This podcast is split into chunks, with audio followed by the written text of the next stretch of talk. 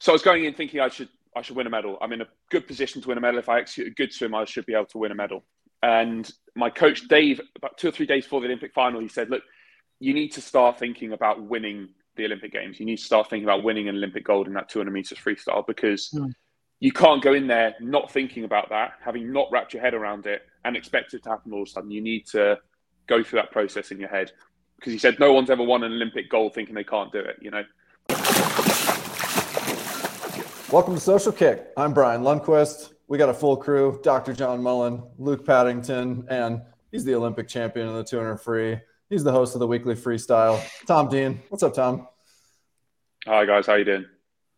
Man, we're good. All right, before we get into this, we got a couple quick rapid fire questions for you. I don't need to know. Is it a swimming cap or a swimming hat? Swimming cap. Okay. Is it prelims, heats, or trials? Oh, heats. Yeah, heats. Does true or false? British swimming announcer Andy Jameson overuses the phrase "My goodness me." Probably true, but I like him, so I'm going to say false. oh, that's all good. We'll we'll hit some more later. But um, May, thanks for coming on. It, it was actually uh, really fun to to listen to to your podcast and all the stuff that you guys mm-hmm. do at the weekly freestyle. I, I want to hear first first about that. How'd you, how'd you get into it? And um, yeah, uh, yeah, tell us about it. So um, yeah, well, firstly, thank you very much for having me on your podcast. But no, yeah, so Alex, my co-host, he's been a mate of mine for ages. You know, a, a, a number of years, and he's he's one of those guys who just like takes an interest in any sport. You know, he loves swimming, he loves football, he's a big Liverpool fan like myself. Um, you know, he follows all the different sports and he's unreal at them as well. Like he plays loads of sports, and he's really into sport podcast as well. And it was before the Commonwealth Games last year. So I got back from World Champs in Budapest, and it was kind of we had a few. We had like a month between Worlds and Commies, and um, I think Alex was coming back from holiday or something, and he'd listened to a podcast, and he was like, he was trying to think what he could do in that space. And obviously, we're really good mates. So he was like, look, let's try and do one kind of based around swimming, but also just a, a bit of a laugh, you know, um, two mates and, and kind of commentating on what we're doing and what's going on in our lives. And we did a few episodes of Commonwealth Games. Um, we did an episode while I was out in Melbourne at the World Short Course, you know, while I was in Australia on camp. So we've done loads and loads of episodes. And it's just so interesting interacting with people uh, along the way who have questions and kind of want an insight into, into my life as an athlete. And it's the way we look at it is we have someone who's kind of on the inside looking out you know, uh, an elite sports person living that life, and um, someone who's kind of um, just a supporter and a fan looking in and, and, and, finding what's interesting and funny, but two really good mates at the same time. So that's kind of the approach we took. And yeah, we, we just have a laugh with it. You know, we record every Sunday night if we can. And um, we did one last week and we're going to try and do like a British champ special in the next, next two weeks. So um, yeah, it's just a, bit fun. That's awesome. Yeah. There's, I, I like seeing athletes kind of just express themselves and, and open themselves up to to you know sharing a bit of their story because um, a like it's it's fun uh, when you're on the outside of that world of elite athletics to to follow and get the inside scoop of you know what's happening on behind the scenes outside of just the pure coverage that you see of, of the race there's so much more behind it and mm. i hmm. think the athletes that are starting to open themselves up more whether it's like via a vlog or they're just share a lot on instagram or or what have you are they're starting to build a fan base and an audience yeah. and i think it creates more commercial opportunities for them too to just like have a lot of longevity or earn some cash and really make a career out of it. Yeah 100% social media is like almost as big as the results you're doing in the pool it feels like sometimes you know it's written into all our contracts.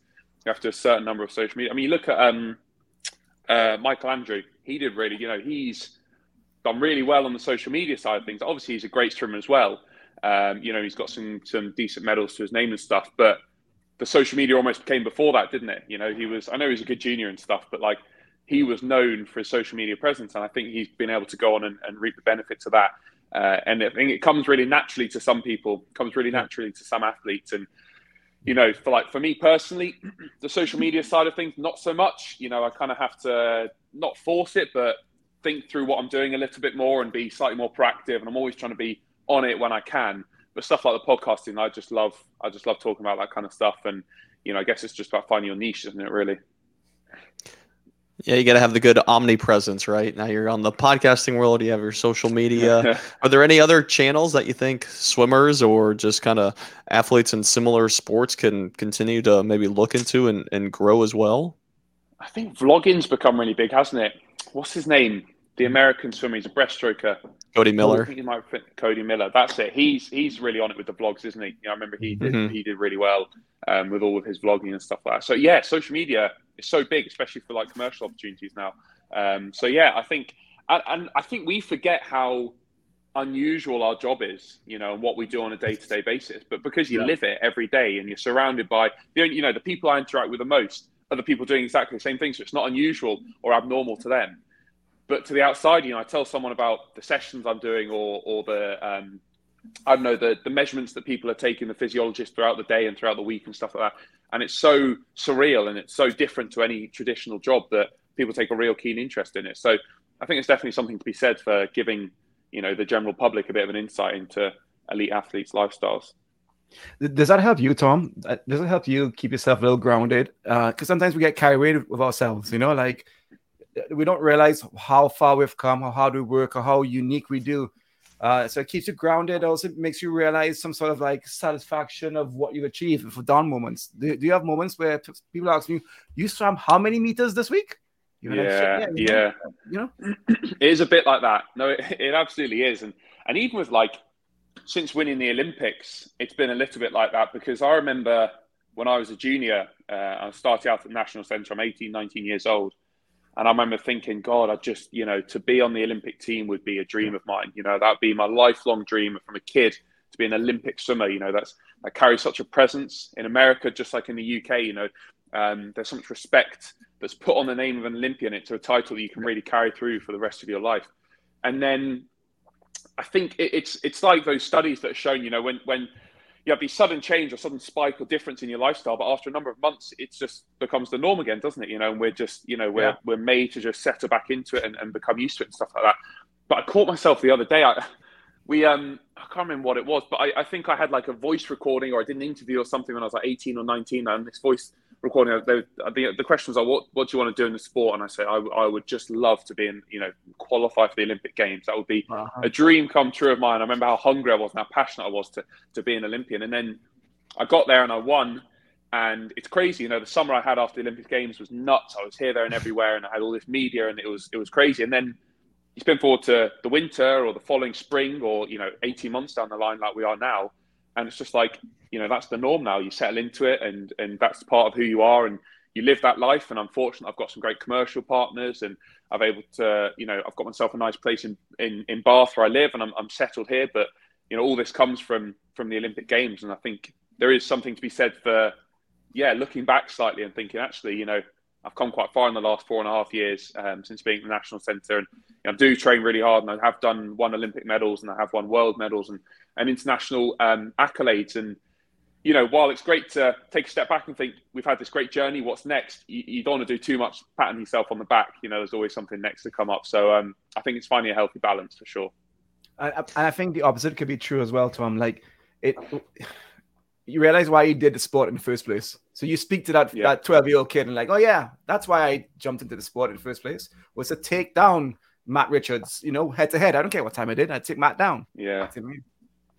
Yeah, yeah, no, absolutely. And um, I think I think when it's it's easy for an athlete, especially a swimmer, because traditionally as a swimmer, you know, you don't earn loads from the sport. We're not footballers. Yeah you know, when you do get media coverage and you do start earning and you do get commercial partners, it's quite easy to get caught up in that.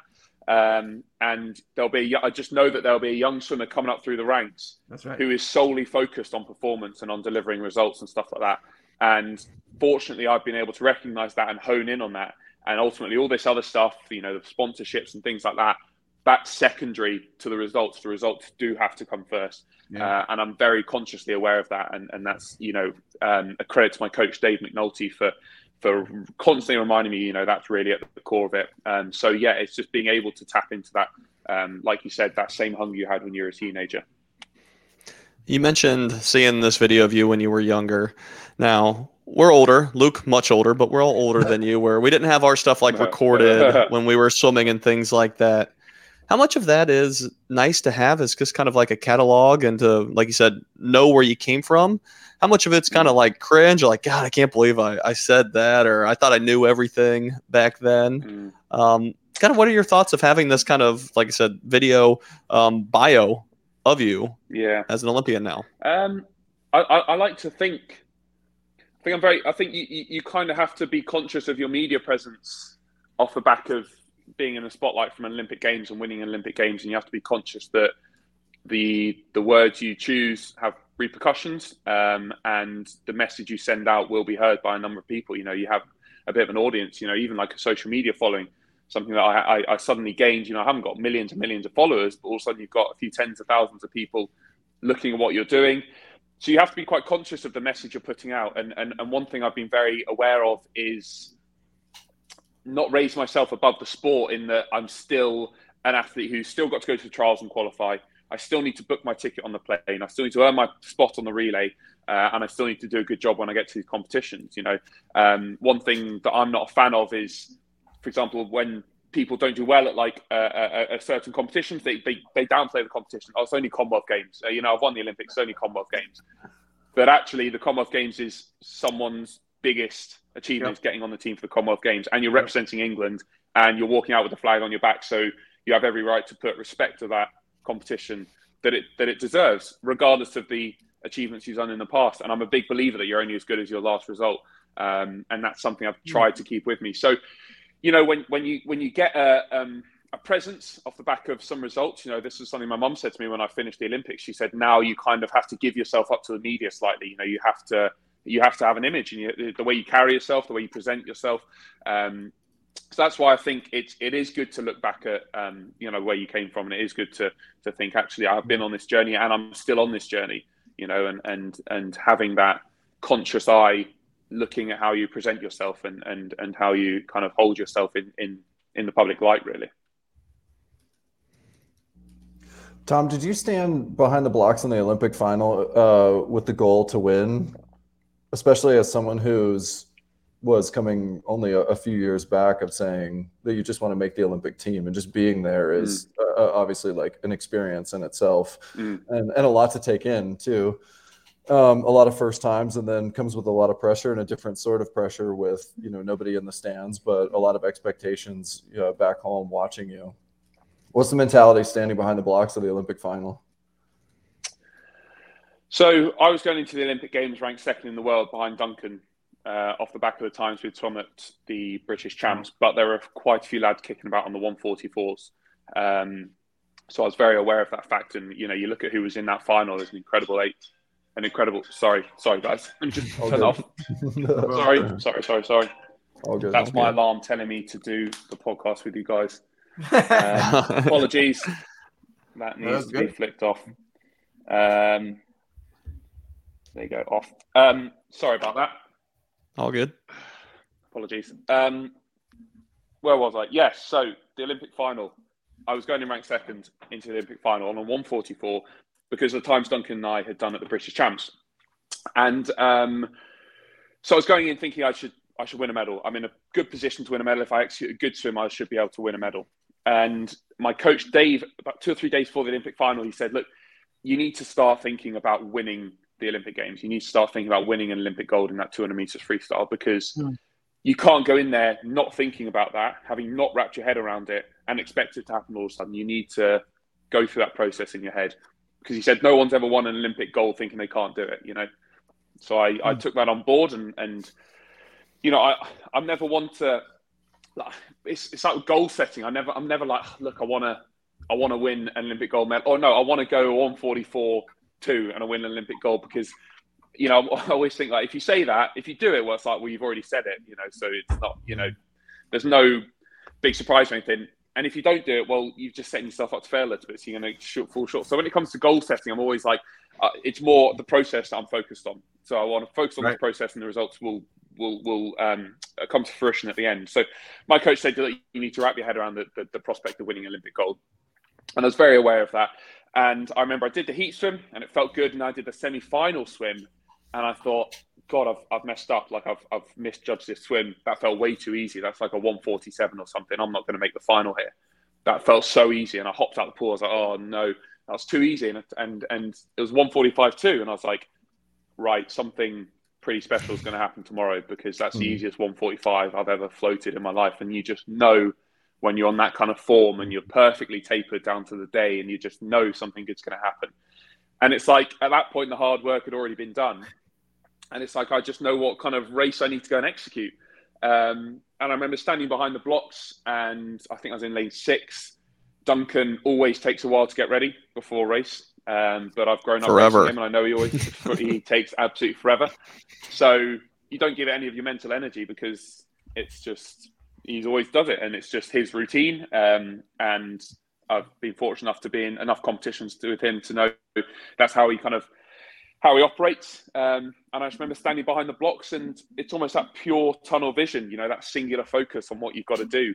Um, but surprisingly, not nervous. You know, I thought I'd be really nervous, and I remember in the warm up for the Olympic final, it crept into my head ever so slightly, where it's like, okay, the next hour of your life will determine what the next 20 years of your life are going to look like you know and what you'll be what you'll be remembered as for the rest yeah. of your life if things go right you know. It is that you know in the sport we're in that's the kind of weight an olympic gold an individual olympic gold carries with it. And i was swimming along in the warm-up in japan out, out in tokyo in this pool and i'm like okay i need to get that thought very much out of my head because that's not going to help me do the job i need to do at all. I need to focus on what i've actually got to do. Um, so there was a flicker of that ever so slightly, an ever so slight wobble, and then you just start going through your process again, uh, and you just execute your pre-race routine. So yeah, a lot going on in, in your head at that moment. Yeah, it's a weird it's a weird balance, isn't it, between having the self-confidence to believe that you can achieve a certain thing and not focusing on that thing that you want to achieve mm. at the same time yep, because it can negatively impact your result. Like there's a weird line that you kind of have to toe to optimize the mm. performance. It is. Yeah. It is. It's, it's it's kind of process versus outcome, isn't it? And which one you focus on is the real important decision you've got to make. Even though it's hard to, you know, the outcome justifies the process, so it's it's hard to, you know, disentangle the two. But you you really have to as you're approaching your races. You know, guys, it was interesting, Brian. Um, I wonder if there's a 50 freestyle versus 200 freestyle thing because Brett Hawke said the exact same thing happened to him. So he was a top qualifier in Athens in 53 lane four, yep. and for a fleeting second, he said, "You know what? In 23 seconds time or less, my life is going to change." One, yeah. and it went for a quick second and out. But he maybe told yeah. us that probably just messed him up for the race. He wasn't being present. And Tom, it happened to you, but it didn't mess you up. You might was it because it didn't mm. happen in blocks, or was it 200? I don't know. Yeah, it's interesting, isn't it? Um, and I think I'm, I'm, a, I'm a big believer in not shying away from what's about to occur. You know, um, like I know, for example, I know in 18 months' time that I'm going to have, if all goes to plan, the 200 freestyle final in Paris. And um, obviously, I want to go and do my best possible swim. I'd love to go there and win. No one's ever defended a 200 freestyle title in the history of the sport. And I'm the only person in the world right now with that opportunity. And that could seem like a really daunting task or a really daunting phrase, you know. When you say it like that, it's like, oh God, this is it's insane. But they're the facts of the matter. There's no hiding away from it. There's no shying away from.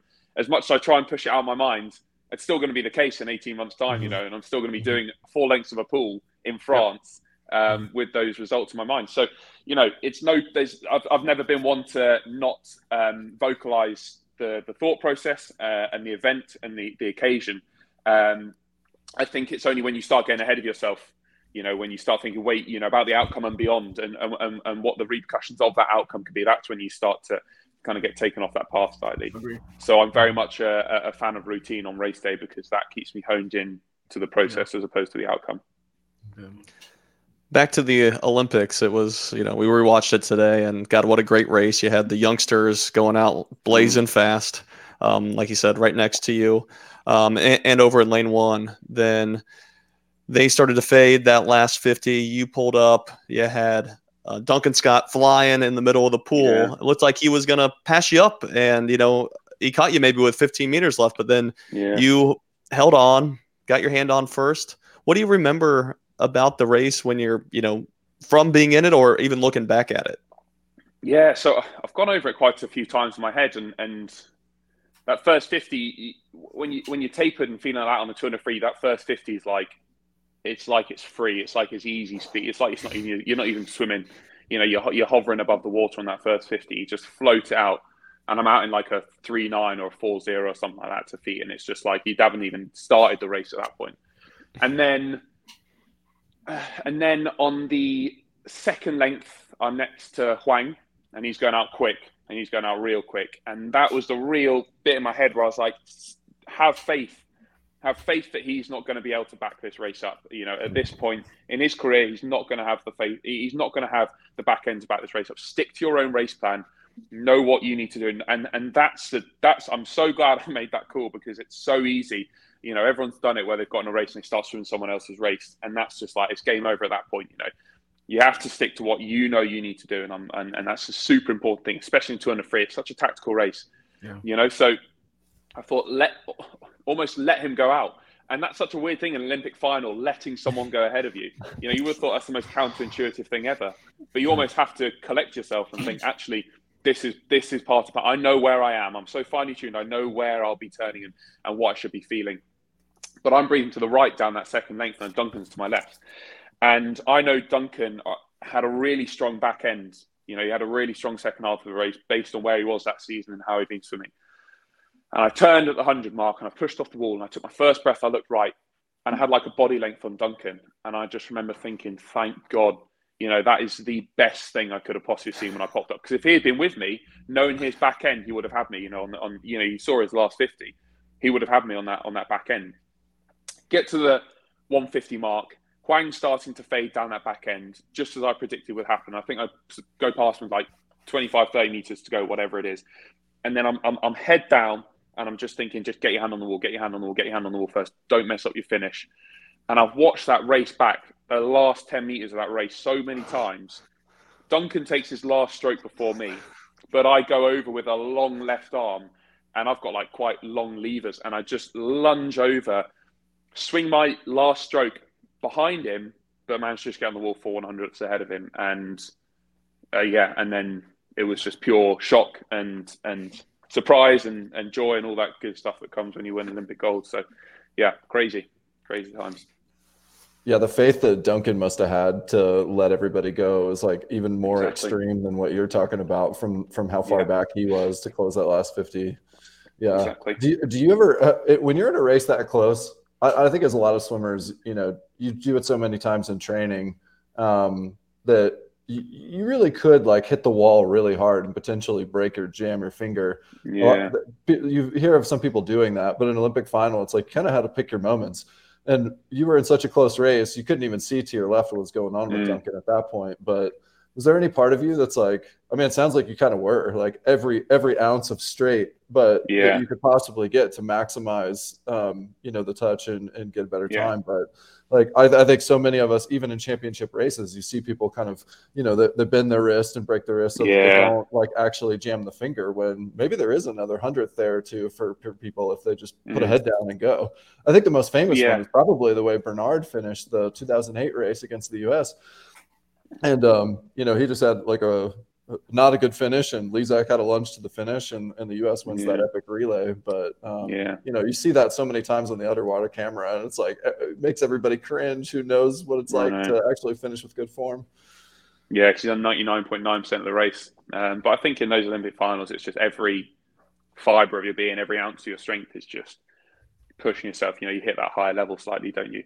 Um, and I remember a few months before I was in training and we're doing some sprints and training, we're doing some finish practice, and I was like behind Jimmy, probably was Jimmy. I was going head to head with uh, James Guy, who I train with, mm-hmm. and I did some big lunge and just pipped him on the wall. And Dave was like, "You're going to get someone one day with that finish. You'll get someone one day with that finish." And then two, three months later, I managed to win the Olympics with that finish. So he called it, and he always he always likes to remind me of that one.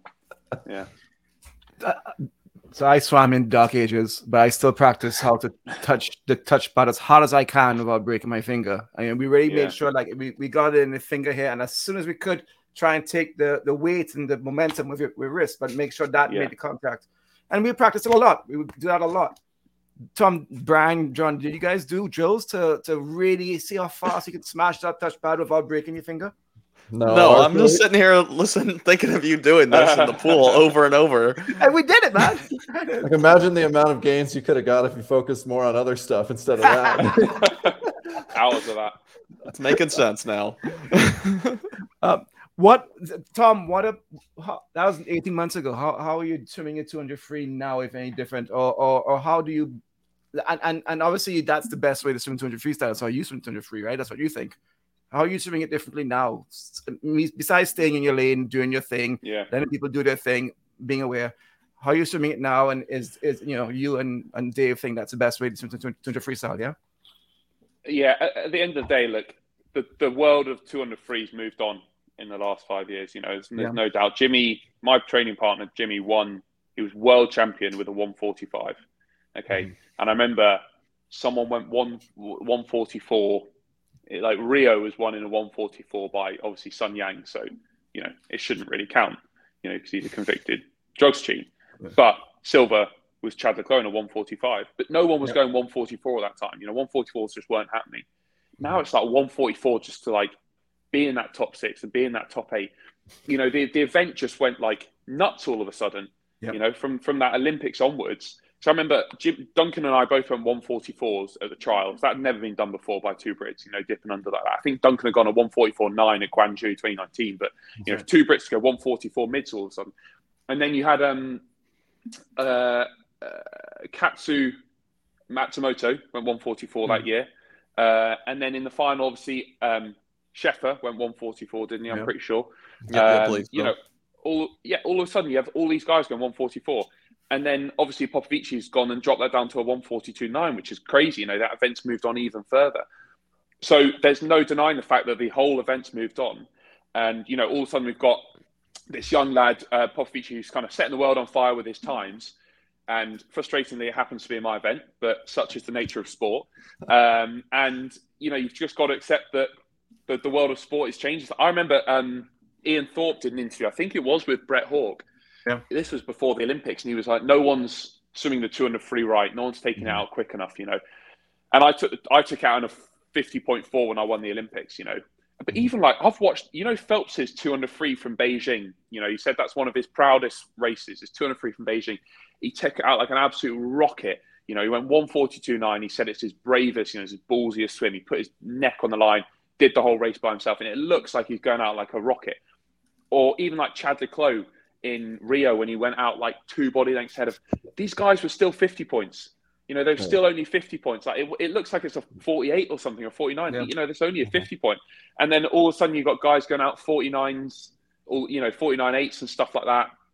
Hwang out in a 49. I'm pretty sure Popovici out back in Budapest was out 49. Mm-hmm. You know, I was out 49, but I paid the price for it because I didn't, mm-hmm. i wasn't out too fast. I was just out too hard. You know, I was working the legs too much. So it's becoming, look, you've got to take it out in a 49 now and a controlled 49 to feet. You know, how many people, how many guys in the world can go up 49 point and still back up another 100 after it? You know, it's, it's, it's a tough, it's a tough way to swim a 200, but that's the way the event's moved on, and that's what we're training for very much now. So I know that look, I need to move my hundred free on because to do an easy forty nine, you need to have a pretty decent hundred free under your belt.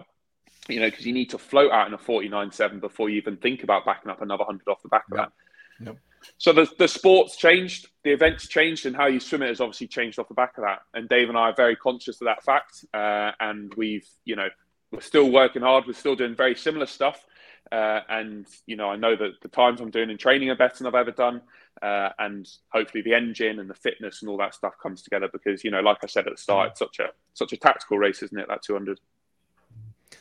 Yeah, like we were talking before, Brian and I were just at men's NCAA's, and we were talking with Leon Marchand in the 200 Mm. IM and 400 IM, and he was his big strategy was just take it 50 by 50, implying that he's pretty much sprinting every 50 of every stroke. Now, obviously, the 200 IM is different than the 200 free, working different muscle groups, but it does seem like we're seeing this progression in the 200s of Yeah, being able to go out faster and faster, and people trying to just have, like you said, just more front end speed, so that easy first Yeah. hundred isn't as hard as it, a 49 should be um, Yeah. or they're just having more confidence in, in their training that they're going to be able to close it um, you mentioned Yeah, a few yeah. things of like you said working on your front end speed for your 100 to hopefully get that easy speed going are there any other training changes you're making just to like you said continue to have that mental strength to know that you're going to be able to come back hard when you know that's going to be hurting that that last bit. Yeah. Yeah, you're, you're right about that. The 200s. Look, the 200 free used to be a timid event. You know, people would go Yeah. out tactically, and then it was, you know, someone to make a move. Now it's just like it is a sprint. You know, it's heading that way. It's becoming more and more of a sprint. Um, and you know that's that's the nature of the event. So, yeah, the stuff I'm working on. Look, we're doing a lot of. So we do a lot of VO 200s. So the VO2 heart rate. You know, that real high end work. And essentially, if I'm if I'm doing a long course block of VO 200s, we did some out. We did a lot out in Australia when we were on tra- uh, on camp back in January, February, and I'm trying to hold 52s, you know, long from a push for back to back hundreds because that's really the middle of the 200 race. You know, so I need to be comfortable going, but even even splitting. You know, I need a 26-2, 26-2. You know, not a 25-4, 27-2 or something. You know, I need that even split. So that's you know, it's getting into the routine, being comfortable with holding that speed. We do and we do lock in 50s, like long course 53s, where it's literally 26 0, 26 0, 26 0, 26 3, 20, you know, and it's just like become second nature. We did so many of those out in Australia. So it's just, it's, it's not wildly different to what we were doing before, but it's, it's, it's being conscious of, I've got a new race model. I know what the times are going to break down to. I know how I swim the event.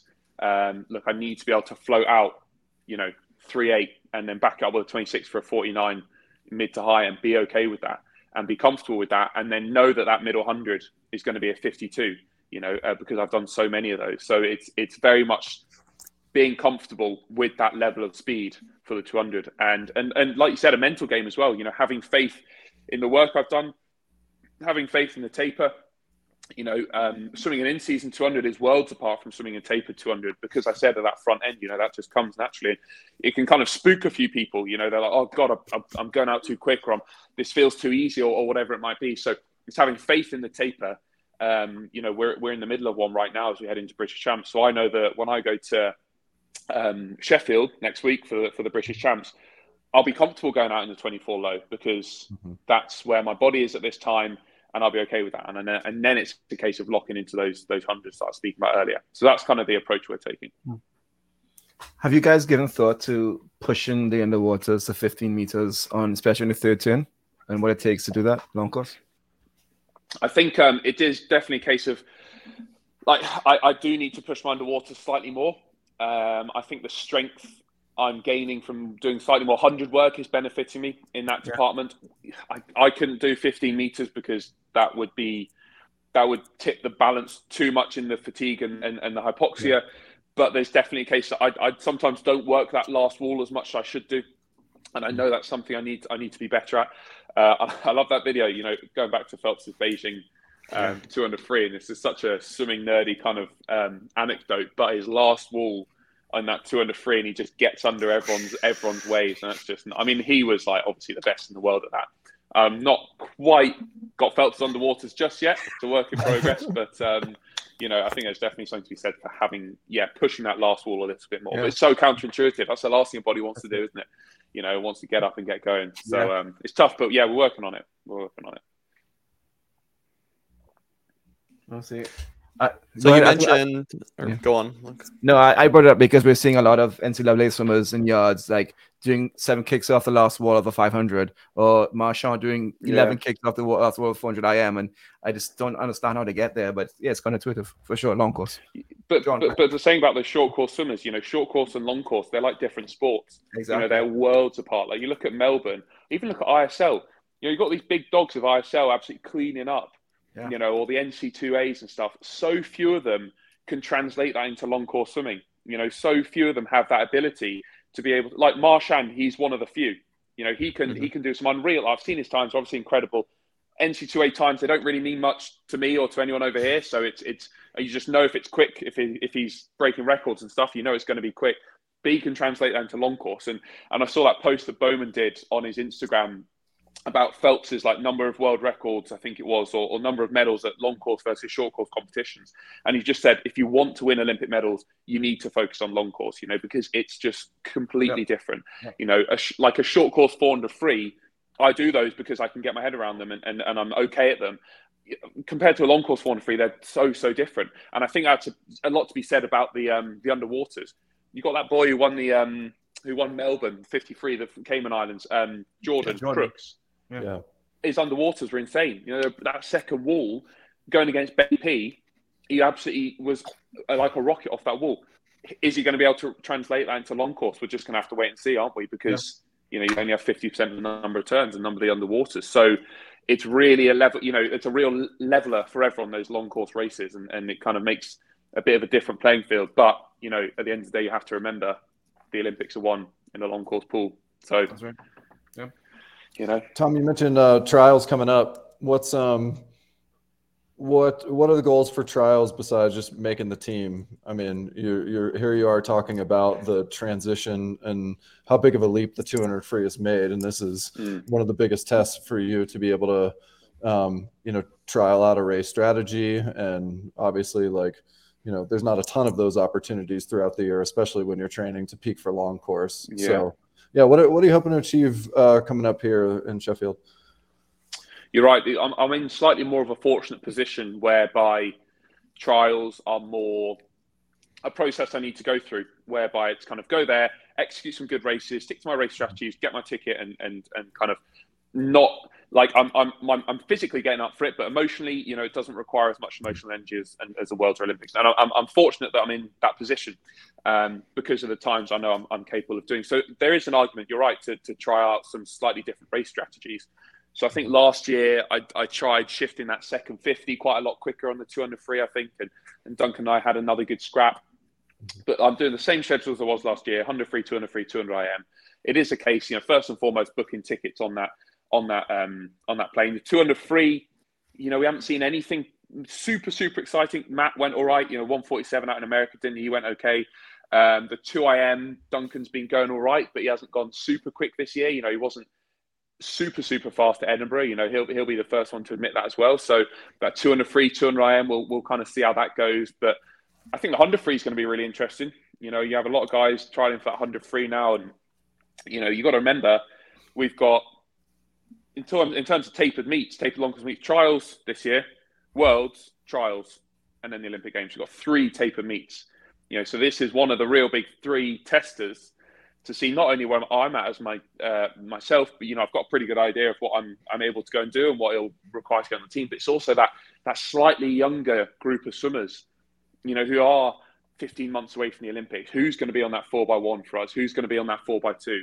You know, are we going to have the depth, or has have a few people moved on and, and, and not enough people kind of come up through the ranks? It's a real tester, and I think British swimming are going to have a keen eye on, on those relays because they're, they're, they're putting a real emphasis on on that kind of medal approach. So as much as it is, um, you know, I need to go there and do my job. I also love British champs because you really get a gauge of where the where the rest of the uh, the nation's at, um, and obviously just out of interest, but also from a slightly selfish standpoint for the relays because Yeah. you know how everyone else is swimming, my fellow 100, 200 freestylers, that affects my relay uh, medal chances in 18 months' time, and you know that's that's really important for me. Yeah, we've been following more and more British trials, um, and like you said, a lot of it is from great fast swimming, and it's more accessible nowadays, and also Mhm. the relay implications, like you said. But one gripe I have, I'm watching trials, and let's go 200 free. You and Yep. you and Duncan, we have a great race here in the middle of the pool, touching the Oh, wall know, I in know. 144 world leading time. Tell you What can we they need- do? we I mean, we got of your- Rowdy your- up there screaming, God knows That's what. At least yelling we need reaction your times. Um, tell us, yeah. I know we need your commentator. It's like um, I can't. I don't know who was commentating when I was out in ISL. It's so funny because like, it, I love it. I think it's an American thing. But I remember Dressel would be swimming like, "Here comes Dressel," and it's everyone's going nuts and stuff like. You know, that's what we need a little bit of that. You get You know, Sonny so, Trigg. um, get Sonny in there. Sonny's good. He's pretty Yeah, you'll have to send a few of. Yeah, true, true. You'll have to send a few of your guys over to do our British champs because I'll tell you what, Sheffield, like, it's a nice vet. Well, it's not a nice venue actually. It's a bit, it's a bit old now, but um, yeah, that you know, you could some races you could hear a pin drop. You need, you need something to get it a bit psyched up a little bit. So um, yeah, especially when you got like, I mean, world like trials 2021 for the Olympics. Me and Duncan went 144 4 and 144 It was 5. huge. The two fastest times in the world. And it was like, obviously, it's COVID times. There weren't, yeah, let's see. I was hearing crickets, you know, from outside the a bit of tumbleweed was going by. Yep. Poolside. It's like, It's, it's like So, the uh, commentating. It's like the commentating links golf lane four. Tom, oh no, yeah, yeah, something like that. So No, uh, it's, it's cricket at Lords, guys. I went to see cricket at Lords. I'm from the West Indies, and uh, we're drinking Yeah. rum, we're partying, we're dancing, and everything. and you go to Lords, and it's it's like yeah, yeah, very polite. Maybe it's a British thing. Maybe it's a British thing. I don't know. Okay, wait. I got to ask you. You said this on your last podcast that uh, you play golf on on taper. Um, yeah, yeah, yeah. It's, it's the only thing that doesn't taper down. It's the amount of golf I play. I play more in the three weeks of taper than I do for like the three months prior. Um, I think because you just like got a lot more free time and you're not very tired, you know. So it's, it's not good though because I feel like I'm I'm getting fatigued from golfing, and it's like that's the opposite of what you want to be doing on taper. So I'm trying to rein it in a little bit more. But yeah, I go out with Jimmy, my training partner, and we we we, tra- we play a few times. So um, I still yeah still need a bit more practice to beat him, but uh, yeah. Make sure you got a good. Uh, make sure you got a good chiropractor and massage therapist handy. I in know, I case you know. Chunk it real bad. I know, yeah. Go put my shoulder out or something. what kind of golfer are you? Uh, uh, what's your handicap? Oh, mate, honestly, I couldn't even tell you. I've literally only played 18 like three times in my life. Um, so, I mean, probably maybe pitching about like a 20, 18 or 20 or something like that. Um, if I'm having a good day. But yeah, this is, it's all quite, the only reason I started playing, to be honest with you, mate, was in the lead up to the Olympics. Jimmy was like, oh, when we go to the village, you're going to do a lot of walking, a lot more walking than you probably would normally do. So he was like to me, he's like, try and get out for some walks in the day if you can, just because otherwise you'll get to the games, you'll start walking to the canteen and stuff, and you'll be absolutely knackered by the time your race comes around. Mhm. And I'd never picked up a golf club in my life. And I got some cheap ones off eBay. And I was like, oh, Jim, do you want to? Because he's been playing for years. He's Jim's played for ages. He's really, really good. And he was like, oh, do you want to? I was like, do you want to play like nine holes on a Wednesday afternoon or something? And, and we just started to build up our step count for the Olympic Games by playing a bit golf. And then, you know, start to really enjoy it and been trying to play a little bit more. But it's just time, like time down at the range and stuff. When you're doing a full week of training, you're absolutely knackered. The last thing you want to do is get up, get in your car, drive up to the range and start hitting some balls. You just, and the weather's pretty shit here, you know, 75% of the year. So, uh, yeah, need to get down a little bit more. Brian, you did say it helped you with the connections, right? With connecting the hip and, and the lev- levers and all that. Yeah, but I wouldn't do it on taper though, because I was concerned that I would chunk it and Yeah. like you know end up with some sort of weird kind of shoulder thing. But um, yeah, I I always felt uh, with freestyle that uh, the timing of my hips and the hand hit in golf was kind of similar to the way that I thought about hand entry and like uh, just hip alignment in freestyle. That's For some reason, mentally, even though they're different motions, Makes there's something connection. about something about the coordination between those two. yeah, that cross I. I liked it during training, and I happened Yeah. to I had a, I had an apartment once that was on a golf course, and I had a par Oh. five like right out my front door. So That's a every dream. evening I would just go out there and you know pour a beer or something, and then grab a few balls and, and a couple clubs and Play just go play the par five. It was great. That's so nice. That's nice. That's the dream. Yeah. Tom, I want to talk a bit about British swimming at a high level. So we, right after the trials in 2020, we had a couple. uh, You guys just stunned the world with your trials, and and so we we had Joe Litchfield on, we had Matt Richards on, you know, and, and we're talking about those trials and how freaking fast it was, and the world was on Yeah. notice, right? Um, for the four x one, especially four x two, and you know what happened in the four x two. The secret's out. British freestylers, British swimming is freaking there, right? Legit Mm. but it's a bit of a target on your back now a bit and, and but you also have a bunch more young kids coming up you know lewis burras Yeah. these people coming up talk about that talk about the the pride in that 4x2 and the 4x1 the the reserves you have the bench you have and you know i'm making you look forward but you know looking forward to worlds and even next year Yeah. So yeah, the, this, I'll start with the four x two. Um, the four x two team, uh, there was a lot of history there. You know, they won in 2015. I'm pretty sure. Uh, 2016, they got the silver behind you guys, uh, and then they went ahead and won in 2017 as well. And I was a young athlete. I was, I was a young swimmer at this point. You know, 2016 Rio was the first time I watched the swimming competition. You know, because I was starting to get into it a little bit more, and and you know, I, you know, swimming was uh, studying in school was always like priority number one for me. But then as I got, I was 16 years old when Rio was happening, and I started to take more of a keen interest in it. I remember watching the guys, and I remember watching Jimmy race against Phelps at his last ever race on that medley relay. You know, they dove in together, and, and I was, you know, that's, that's a real strong memory of mine. Anyway, 2017, 2018 was my first time on a senior team. I went to Europeans in 2018, and I got picked for the four x two, which I wasn't expecting. I got picked for the final, and we won gold. You know, so all of a sudden, I went from just going to this competition that I didn't think I was even going to get selected for to winning gold at the Europeans, and it was really prestigious to be part of this four x two team. You know, everyone wants a, piece of this action. Everyone wants to to be part of this four x two, and I, uh, in the team with Callum Jarvis.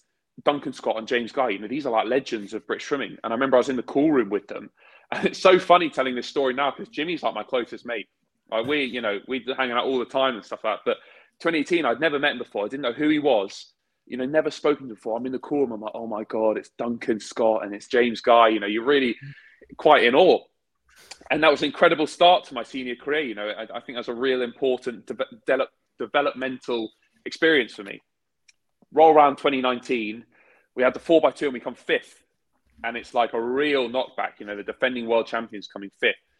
But we went back to the drawing board. We had this meeting, and I remember Dave saying to me, "He's like, that's the best thing that could have happened to you guys because it's going to make you really hungry, really hungry for this four by two. Anyway, come Olympic year, the four by two, it's like it's been bubbling up in the background and getting stronger and stronger. And we got to the trials, and it was like you had to go under 147 to make the final. Now, I know for you guys, you know, in America, you've got a lot more depth than we do. You know, you have loads of guys, 146, 147. You know, you have that depth. But for us, like eight guys, 147 and quicker was like, oh my God, this is insane. Yeah. It's the fastest final we've ever seen.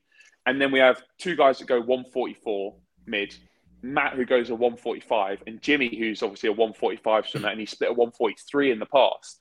And it's like, you know, something pretty special is happening here.